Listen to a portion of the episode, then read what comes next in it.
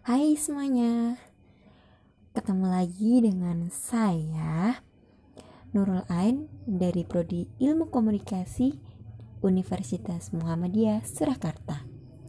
Jadi pada podcast kali ini aku mau menjelaskan tentang segmentasi, targeting, dan juga positioning. Pada media penyiaran, jumlah halayak yang mengkonsumsi radio dan televisi menjadi penting sebagai daya jual stasiun radio dan televisi pada pengiklan. Nah, pada bagian penjualan dan pemasaran program ini memerlukan angka rating yang tinggi untuk menggait pengiklan. Pada program acara yang tayang pada saat-saat waktu utama atau prime time yang berjalan dari jam 6 sore sampai dengan jam 9 malam. Karena dalam waktu itu dianggap sebagai waktu utama di mana halayak banyak memiliki waktu senggang atau leisure time untuk melihat tayangan televisi. Pertumbuhan ekonomi yang stabil dan daya beli masyarakat yang cukup tinggi akan menjamin kemampuan masyarakat dalam konsumsi mereka terhadap media. Selain faktor ekonomi yang bersifat makro dan eksternal ini, faktor ekonomi dari sisi internal media juga berimplikasi pada kehidupan media. Menurut Kotler, ada tiga tahap dalam menganalisis halayak yaitu segmentasi, targeting, dan juga positioning yang akan kita bahas. Nah, pembahasan yang pertama yaitu segmentasi. Jadi, apa sih segmentasi itu?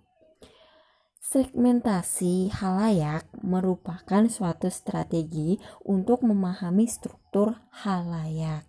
Jadi, semakin banyak halayak yang mengkonsumsi media, maka semakin mudah pula bagi media tersebut untuk mendapatkan pengiklan.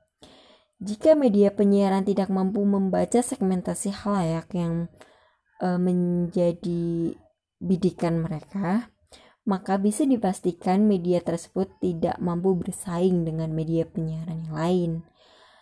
Kunci keberhasilan melakukan segmentasi dan selanjutnya menyiarkan program acara yang sesuai dengan kebutuhan halayak pada segmentasi yang telah dipilih menjadi kunci kesuksesan. Contohnya saja, uh, ada keberhasilan dalam segmentasi di saluran televisi satelit Disney. Di stasiun televisi ini secara jelas kan membidik segmen yaitu penonton anak-anak. Pengemasan semua program acara termasuk bumper program dan logo Disney pun disebut dengan gaya anak-anak sehingga saluran televisi satelit ini tetap menjadi favorit anak-anak karena memenuhi kebutuhan hiburan bagi anak-anak itu tersendiri meskipun sudah muncul saluran televisi lain seperti Nickelodeon. Untuk memudahkan segmentasi halayak, maka segmentasi bisa dilakukan dengan beberapa dasar, yaitu yang pertama adalah segmentasi berdasarkan demografis. Sesuai namanya, yaitu demografis, segmentasi ini didasarkan pada data-data kependudukan seperti usia, jenis kelamin, pekerjaan, suku bangsa, pendapatan, pendidikan, agama, ras, dan sejenisnya. Kita memasuki pembahasan kita yang kedua, yaitu targeting. Targeting bisa diartikan sebagai target halayak, yaitu persoalan bagaimana memilih, menyeleksi, dan menjangkau halayak. Setelah halayak dipilih, selanjutnya adalah bagaimana melakukan tahap targeting dengan dilakukan setelah institusi atau perusahaan media melakukan pengidentifikasian beragam segmen sebagaimana yang tersebut sebelumnya. Setelah itu, dilakukan kajian atas segmen tersebut dan kemudian dipilih segmen yang menjadi sasaran. Segmen yang menjadi sasaran inilah yang disebut sebagai targeting. Dalam menentukan target media, suatu perusahaan perlu memperhatikan dua hal, yaitu pada faktor eksternal yang merupakan segmentasi halayak yang dianggap memiliki potensi dan yang kedua, faktor internal yang berupa kemampuan sumber daya perusahaan. Dalam targeting, media baru ini juga harus mempertimbangkan mengenai hambatan yang akan terjadi untuk menjangkau halayak pembaca yang dibidik sebagai target pasar pembaca, seperti mengenai jalur distribusi yang harus dipersiapkan dengan baik agar koran mampu menjangkau publik pembaca yang telah dibidik. Dalam proses penentuan target, media dapat melakukan beberapa pilihan model targeting.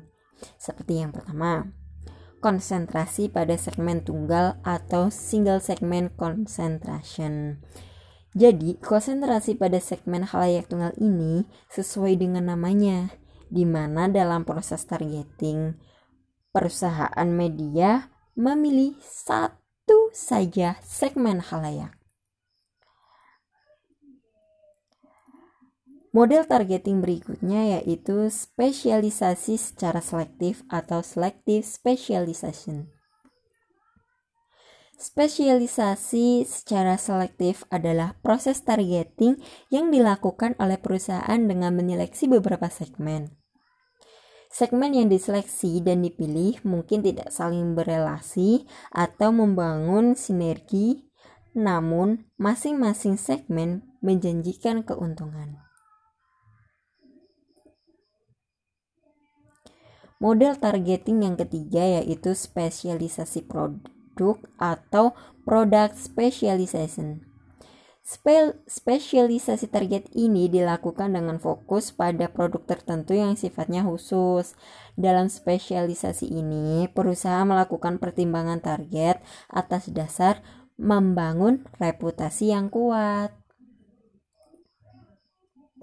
Model yang keempat yaitu spesialisasi market atau market specialization. Pada spesialisasi yang satu ini, target targeting yang dilakukan dengan proses di mana perusahaan berkonsentrasi melayani kebutuhan dalam kelompok segmen tertentu.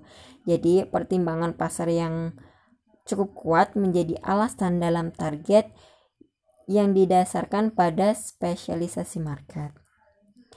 Model targeting yang terakhir yaitu jangkauan semua pasar atau full market coverage. Sesuai dengan namanya, targeting ini dilakukan dengan berusaha menjangkau semua segmentasi yang ada, dengan resiko kegagalan pada satu segmen bisa dengan cepat diganti dengan segmen yang lain. Bagian targeting telah selesai. Lanjut ke materi positioning. Nah, pada materi ini aku mau menjelaskan tentang positioning di mana positioning itu sendiri merupakan bagaimana strategi untuk memasuki otak konsumen. Kredibilitas media menjadi hal yang penting dalam positioning. Perusahaan media harus membangun kredibilitasnya pada halayak agar tertanam pada pemikiran halayak mengenai citra positif dari merek media. Positioning dengan demikian dapat dimaknai memiliki tujuan untuk mengakuisisi satu kata yang menjadi ranking dari produk tertentu dalam pikiran halayak. Pernyataan positioning menjadi uh, penting sebagai bagian dalam merebut hati konsumen, di mana pernyataan tersebut berupa kata-kata yang mewakili citra yang hendak dibentuk dalam benak konsumen. Kata-kata tersebut harus kuat dalam artian menunjukkan keunggulan dari produk media yang diwakilinya atas media kompetitor. Nah, materinya sudah selesai. Semoga apa yang telah saya sampaikan bisa menjadi informasi penting buat kalian para pendengar. Tanpa banyak kata, saya akhiri podcast kali ini. Atas banyaknya kesalahan saya dalam podcast, baik yang disengaja maupun tidak disengaja, saya mohon maaf dan saya undur diri. Terima kasih. Wassalamualaikum warahmatullahi wabarakatuh.